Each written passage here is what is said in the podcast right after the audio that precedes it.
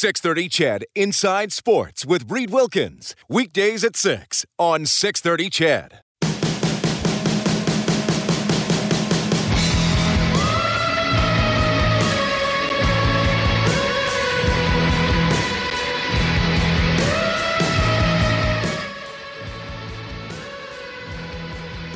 Ten seconds left.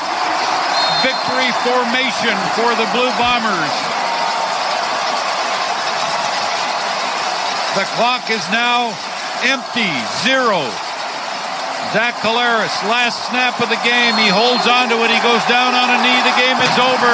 The Blue Bombers have won the West Division final. They're going to the Grey Cup for a rematch with the Hamilton Tiger Cats, and this was some spectacular, sensational, dramatic, knockdown, drag 'em out football game, Doug Brown.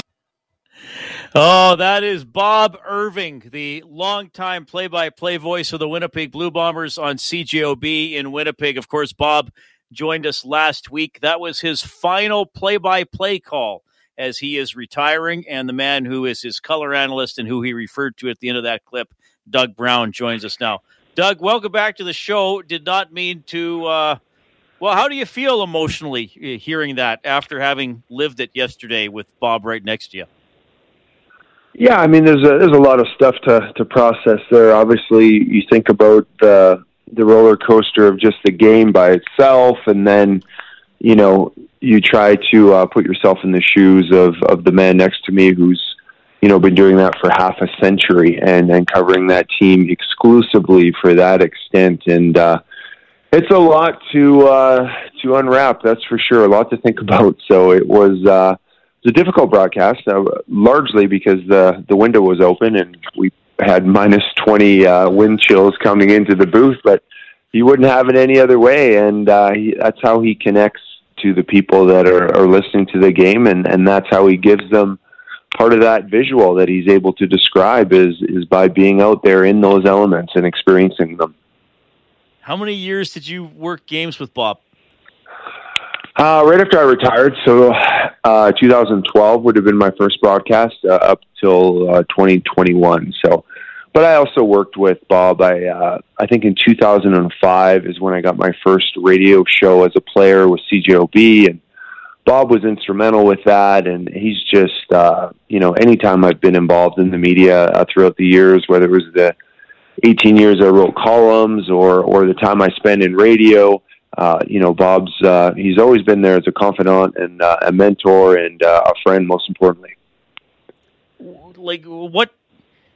What did you learn from him, or did you come to appreciate? like, oh, wait a minute! Like, there, there's way more to to um, being an expert broadcaster than I thought, and Bob's the guy who's already an expert. I think the first thing you learn from Bob Irving is how far or how uh, how far you have to go, or uh, how much you have to learn, or uh, you know, there's there's a lot of things, or, or how much work you need to uh, to do to just even hang out with him. You know, in that respect, to try and be on the air with him and, and not look foolish or, or or slow or behind or getting in his way. It's uh, takes a lot of work and. Uh, uh, it was uh, quite a humbling process, uh, you know, getting the opportunity to to work with him uh, even when you think you're on, he can just he can shift gears on you, and it's uh, it's pretty incredible for someone that's 71 years of age, just how automatic and reflex uh, the broadcasts are for him. So he's just you know one of the things Bob leaves with you is just how professional he is. You know he uh, he doesn't shy away from difficult questions. He knows things that have to be asked, but he's uh, also disarming, and he and he does it in a way that uh, you know there's no malicious intent, there's no ambiv- ambivalence. He's uh, he's just uh, he's a professional, he's a gentleman, and uh, he's just so highly respected, and uh, he's he's adored uh, by the fan base in in all of Manitoba. Yeah, awesome. Well, I, I, love how you describe him and working with him. That's uh, that's excellent. Uh, Doug Brown joining us tonight on Inside Sports. Okay, so the game uh, I saw most of it, but I, you know, I was getting ready for my Oilers broadcast, and then obviously I, I, was on air for the last part of the fourth quarter. But I was I was watching as much as I could. Um, okay. Like, why? What were the Bombers the, all the turnovers in the first half? Was that sloppiness, nerves? Was the Sask defense playing that well? What's your take? Well, you know, I think it was just their first time really in in those kind of conditions. I mean, they practice in them.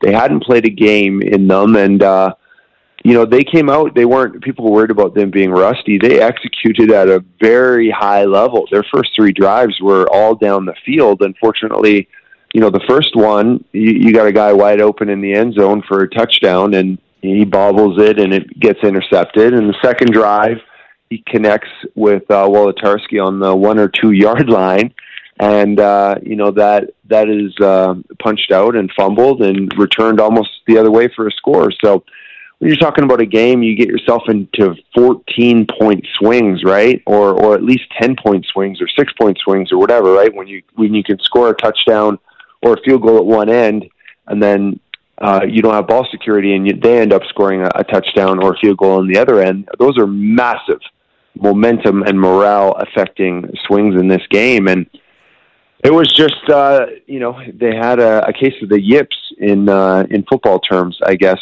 Uh, I think it was. Uh, I think it's one thing to practice in those kind of conditions and, and not be able to have a handle on the football, and it, it, it's another thing to do it in game conditions. Saskatchewan actually they put the ball on the deck three times themselves. The difference was is that they recovered all three of theirs, and the Bombers lost the football six times in this game, which uh, is largely a death sentence for any team in professional football that that loses possession of, of the ball that many times. Did you ever have doubts? oh my God, yeah. yeah. yeah. I mean, just the way the first quarter started. We were so impressed, like you say, by the way they were executing and how dominant and how easily they, methodically, they marched down the field but they didn't come away with any points. And in fact, you know, Saskatchewan was coming away with points, and, and Saskatchewan was getting great field position and, and starting because Zach Collaros made some super ill-advised throws that I just couldn't believe. It was like all the mistakes they hadn't made throughout the entire regular season all manifested into one game, and largely in the first half. And it was uh, we were pretty incredulous, but once you take a deep breath and it's halftime and you step away and you're like, okay, the Bombers have turned the ball over four times so far in this half, and they're only down by three points. And you're like, you know, that's probably not going to happen again in the second half. I mean, granted, there were two more, but um, you understood that they still had an opportunity um, as poorly uh, as the offense played in terms of retaining possession and ball security. You know, the defense kept that team in the game. And one of the, my favorite quotes uh, I, I read after the game, after they pulled it out, was – uh, the Bombers are so good, the Bombers can't even beat the Bombers. Meaning, in the sense, they can't even beat themselves. You know, when they uh, turn the ball over six times, they still couldn't author their own demise when they had every reason to not be successful in that football game. It uh, it blew my mind. Oh, I like how you put that. Well, they, they are pretty good, and I, I expect them to beat Hamilton. How do you look at this matchup? Yeah, you know, it, it was weird because I was like, I was going through the, uh, I was thinking about this this uh, radio spot I was going to do with you, and I'm like, I don't remember going to Hamilton this year and seeing the Bombers play, you know, the Tiger Cats. I'm like, I only remember them at the start of the year, and I'm like, how is that possible? And then I remembered COVID scheduling, and I went through the schedule, and there was only one game this year between Hamilton and, and Winnipeg, and it was that rematch of the 2019 Grey Cup that they kicked off the regular season with. So um, that game was won by Winnipeg, and uh, I've watched Hamilton to a degree, largely due to the quarterbacking carousel they have. But and uh, they've been real. They've been through some real peaks and valleys in this season. Um, it's funny. Bob told me all along uh, he expected Hamilton would be representing uh, the home berth and the Eastern uh, Conference in in the Grey Cup, and I think we both had our doubts at different times, but they got there, and and all that matters is the kind of football they're playing now. But uh, they certainly haven't had, uh, or they've certainly had their fair share of adversity through this season. And it's funny, it's a 2019 matchup, but if I look at the Winnipeg Blue Bombers of 2021, I compare them to 2019, even without a guy like Chris Streveler, I think this football team is better. So it's uh, it's going to be a, a, difficult game, I think, for Hamilton unless they can conjure up a magical six turnovers again. And uh, unfortunately, uh, I don't think that's going to happen again. Yeah. Okay. I want to ask you something else here because I've I've always enjoyed chatting with you over the years about your career and, and your perspective on just some of the things you went through as an athlete and some of the philosophies you had. So, so I'm going to do that here, and I'll I'm I'm going to start with an Oilers story, but I'm going to relate it back to just your experience.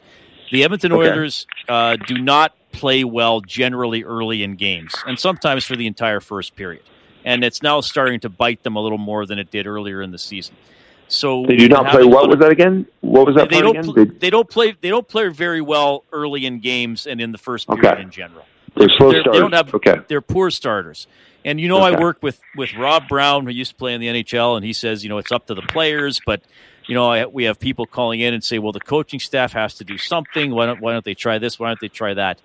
Tell me a little bit about your game preparation, and ultimately um, if you were ever on a team that didn't start games well, who, whose responsibility it was to get out of that funk?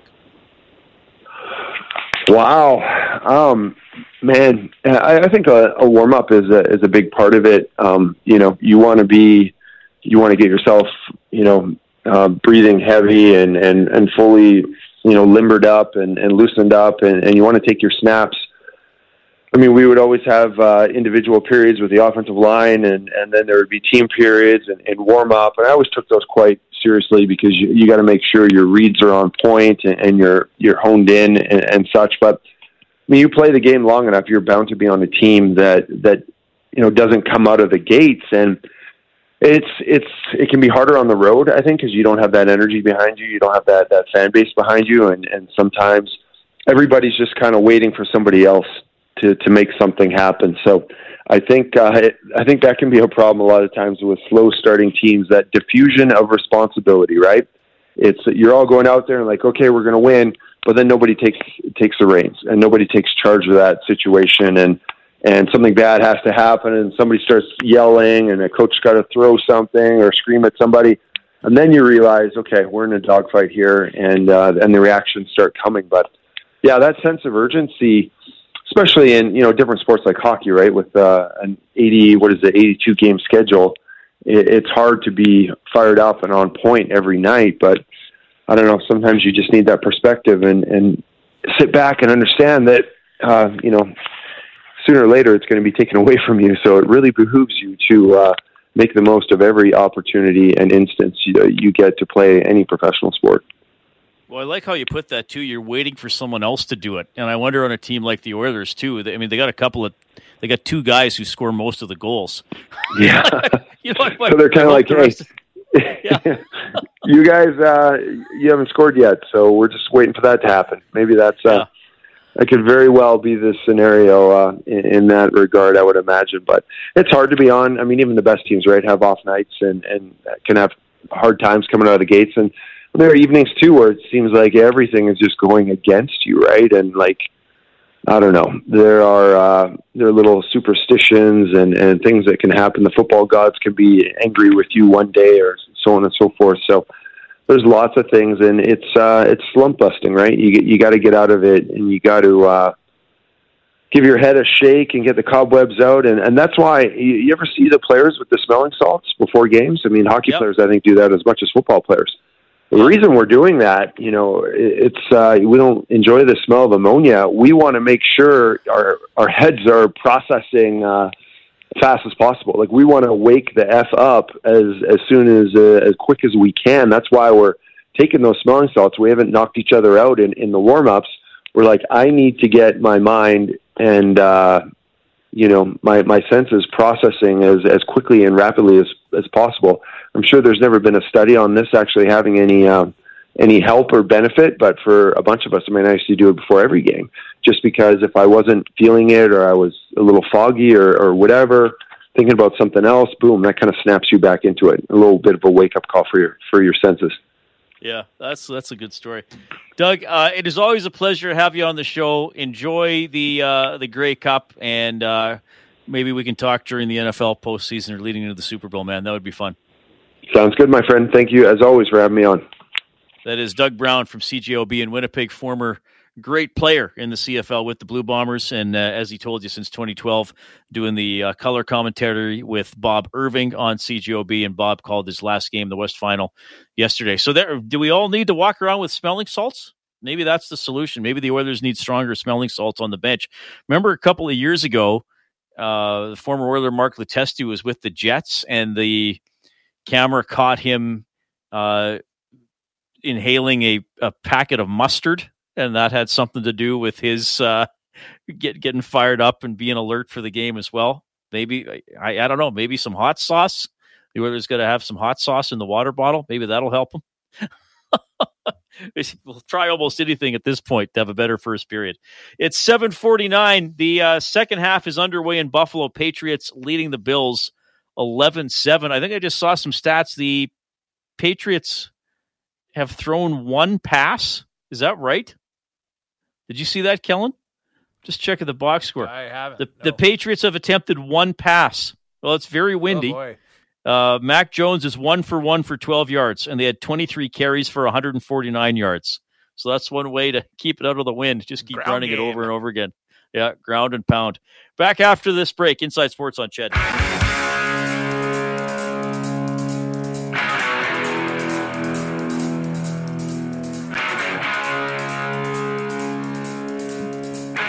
All right, Draisaitl and the Oilers take on Minnesota tomorrow at Rogers Place. Furnace Family Oilers hockey starts with the face-off show at 5:30. The game is at 7. In the NHL tonight, the Senators get by the Devils 3-2 in a shootout. The Avalanche beat the Flyers 7-5. Flyers changed coaches today. Vigneault out, Yeo in.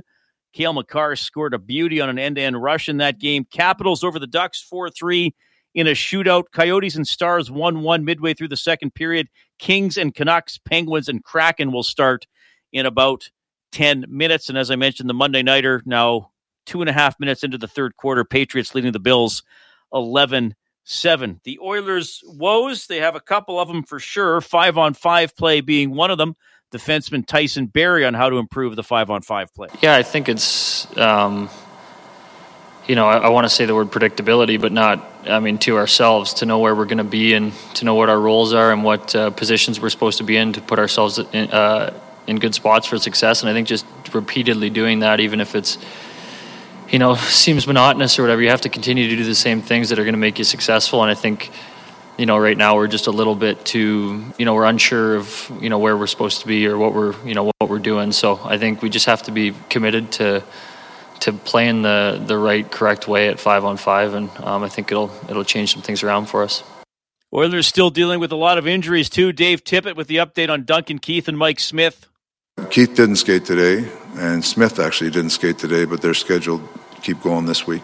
But can they practice with the main squad yet? Uh, I don't think Schmitty would have maybe took part of the practice today. Uh, Keith wouldn't have practiced today.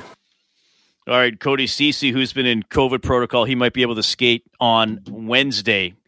Game two of the Oilers' six-game homestand tomorrow. Coverage starts at 5.30 here on 6.30 Ched. Thanks to Dave Campbell. He's the producer of Inside Sports. Kellen Kennedy, your studio producer this evening. Thank you so much for tuning in. Always appreciate it. My name's Reid. Have a great night.